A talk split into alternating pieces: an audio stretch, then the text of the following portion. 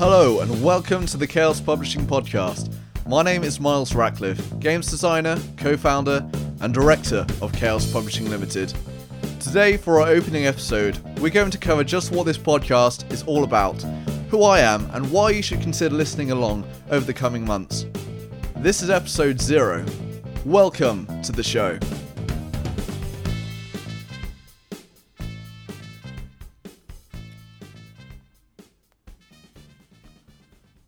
Okay, so this is about the time I'd welcome our guest onto the show. But we don't have a guest this week, so let's get straight into it and talk about what this podcast is really all about. Why should you even be listening? Well, each week we'll be inviting a new guest onto the show to talk about and discuss a particular aspect of the tabletop gaming industry.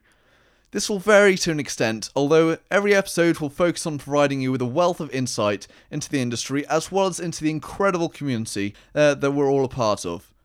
Whether our topic is about games design, marketing, games publishing, reviews, or even running your own events, our overarching goal for this podcast is to create an invaluable resource for anyone looking to make their mark in the tabletop gaming industry.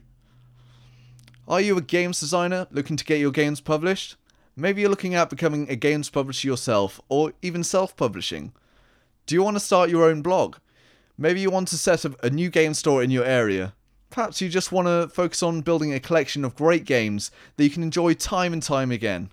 Then again, perhaps you're new to this whole community and are wondering what all these board games are about. Whatever you want to know about the industry, this podcast will be here to help answer any questions you may have. Now, there are some great resources out there that give you advice on how to run a Kickstarter campaign, on how you can get your games published, but what I really want this podcast to do and help you figure out is what you want to do, providing you with advice that you can use to decide and accomplish just that. So, what are some of the topics we may cover over the coming weeks? And what format will this podcast actually have? Well, I've already mentioned that each week we'll be inviting a new guest onto the show. Knowing this, you've probably figured out that yes, our intention is for this to be a weekly podcast, also, each guest that we'll be inviting onto the show will have a particular area of expertise, which during the course of an episode we'll be looking to delve into and explore. We could be talking about how to maximize these components when designing a game. It could be about how to develop and maintain a brand.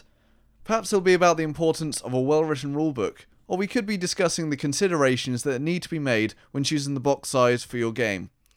There are so many things we'll be able to cover, and because each topic is so specific, we'll be aiming to keep each episode to around 20 minutes in length while still being able to provide you with great depth and insight into the subject matter.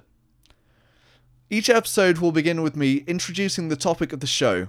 We'll then introduce our guests and take a little bit of time to discuss their role in the tabletop gaming industry. Afterwards, we'll return to our main topic for the majority of the show, discussing our thoughts about what should be done, how and why, who else has got this right, as well as how we can all use this to our own benefit. We'll then summarise what we were able to cover throughout the show and provide our final thoughts.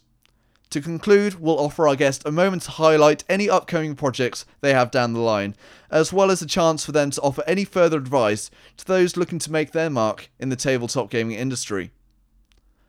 Okay, so we've gone over what this podcast is about and why it may interest you, but maybe you're wondering who am I?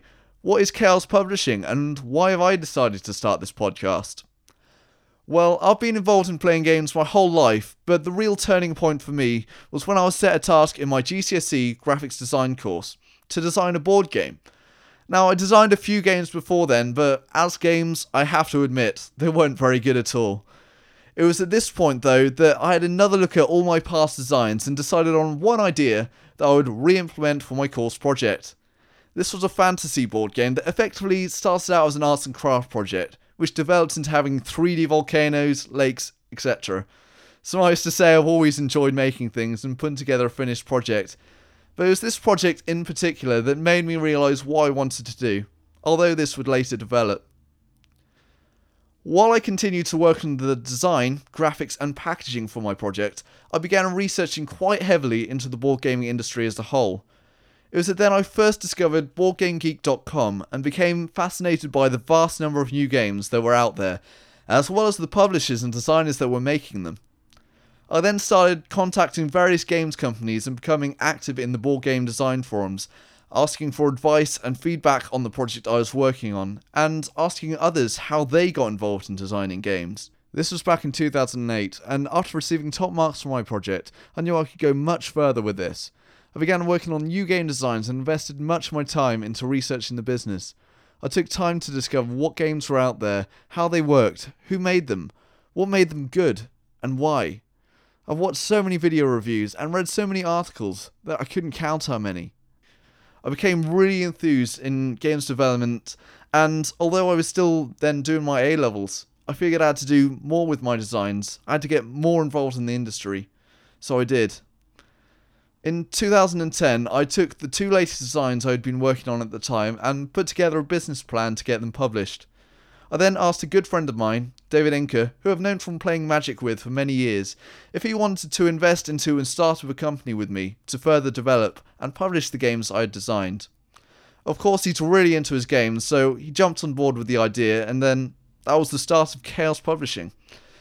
Now, I have to say, the business plan I had to start with was only a very rough idea, and it only had a fairly small scale production of 100 copies of either game in mind. From there, we didn't really think too far ahead and just focused on what we needed to do and what it would take to get the games produced. First things first, we wanted to make sure that the games we were going to produce were good, that they were well developed, and ultimately fun to play. To do so, we put a few prototypes together and sent them around to a number of playtest groups across the UK to get some feedback. We also attended a few conventions and events to do the same, and overall received some incredible feedback that we were able to take on board, enabling us to take our games to the next level. In November of 2010, we finally founded Chaos Publishing Limited, and as well as continuing to focus on developing each of the games, we really started getting more into the business side of things how we would source the components and where from, how we would get the artwork produced and who by. Uh, there was a lot to consider, but we gave ourselves a deadline to meet, and that was to release the games at the UK Games Expo, June 2011. This gave us six months. By now, you might be wondering what are these games you keep referring to? I am, of course, referring to our games Medieval Mastery and also Brave the Elements. Now, as we entered into the new year, we were soon realizing that Brave the Elements was in need of so much more development than we had anticipated. The game has since gone through over a dozen different variations and has been truly refined into the great game I believe it is today.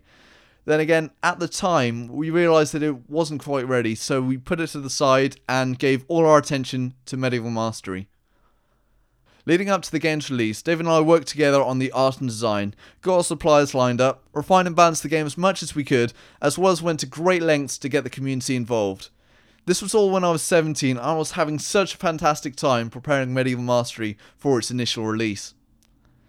The day finally arrived, and so did the components that we needed to put each of the first 100 copies of the game together. Each of these first edition copies were hand assembled by us, and I have to say, the hours I spent sorting through and packing the hundreds of sets of dice were not wasted. When we got to the UK Games Expo and set up our booth, we were already meeting so many people that we would continue to meet up with year after year. The doors hadn't even opened yet, and we were so excited for the weekend ahead. And we weren't disappointed. Our demo tables were busy non stop, and it was such a rush for us to see everyone really enjoying themselves playing our game. It even caught me by surprise that so many people were requesting me to sign their copies. That didn't even cross my mind until it happened. It's one of the most memorable experiences of my life so far, and we had such a successful show. Afterwards, we ended up ordering in more stock and proceeded to sell out over the next few months, selling purely through our websites and at future events. From the incredible response we received, we knew we could go much further from here, so we began to look into producing a much larger print run of the game, in the thousands this time. As our first major release, that second edition has done well for us, having sold through around 1500 copies. Then again, it's not purely about how many copies we sold. Not at all, it's about the enjoyment and experiences that each of those copies have given to all those who have played it. That's why I design and develop games. That's why I'll strive to make them the best that they can be and bring them to market. More than anything, though, this whole process has been such an incredible learning experience for us, and since I've spent a great deal of time reflecting on what we perhaps did right, but more importantly, on what we didn't do well and how we could improve. In particular, with the second edition of Medieval Mastery, I believe that we got all too wrapped up in the production of the game and getting it out there that we didn't give nearly enough attention to engaging with the community, our audience, and connecting with you directly. That is something which I intend on giving my full attention from now on, and it's also what this podcast is all about building connections, as well as providing some fantastic content for you week after week. I have to say, I'm really excited about what we've got planned and what we have in store for the future. If you have any questions or ideas for topics you would like us to cover in future episodes, guess you would like to be on the show, or if you would like to be on the show yourself, please do not hesitate to email me at miles at chaospublishing.com. You can also find us on Twitter at chaospublishing or on facebook.com forward slash chaospublishing ltd. On another note, as a games publisher, we are currently on the lookout for new games to publish. If you are a games designer and have a game that you would like to see on the shelves, please review our submissions policy at chaospublishing.com and send us an email. I'll then give it a look over and provide you with my honest feedback. Thank you for listening to the Chaos Publishing Podcast. My name is Miles Ratcliffe, and I hope to catch you again on the next episode.